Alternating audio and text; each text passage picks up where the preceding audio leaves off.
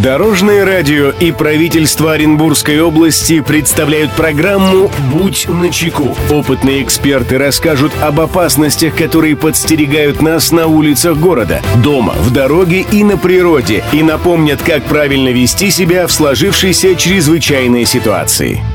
Приветствую всех, кто в пути. С вами Андрей Зайцев, и мы заботимся о вашей безопасности. Будь начеку. Человеческий организм способен выдержать многое, но существуют границы, переступать за которые нежелательно из-за возможных трагических последствий. Например, если в течение длительного времени на человека воздействует холод, у него может развиться переохлаждение организма, при котором температура тела понижается до критических цифр и происходит нарушение в работе всех органов и систем. Подробнее в этом выпуске.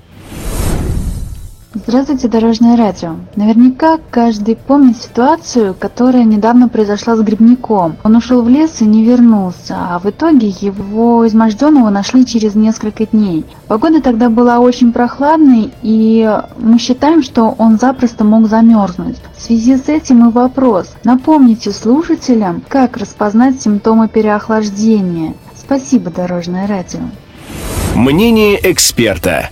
Эту проблему прокомментирует руководитель пресс-службы Главного управления МЧС России по Оренбургской области Татьяна Самойлова. Симптомы переохлаждения характеризуются тремя степенями, каждая из которых имеет свои признаки. Первая степень переохлаждения, самая легкая, это когда температура тела понижается до отметок 32-34 градуса.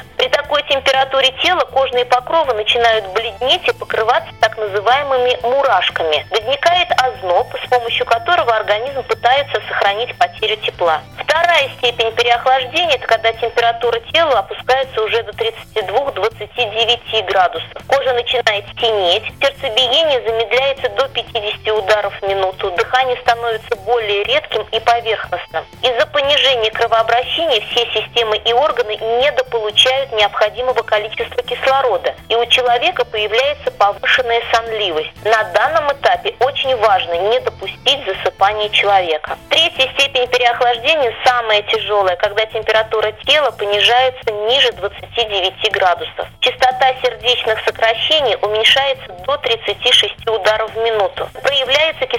Кислородное голодание, артериальное давление падает, человек часто теряет сознание или впадает в глубокую кому. При отсутствии неотложной помощи потерпевший может быстро умереть.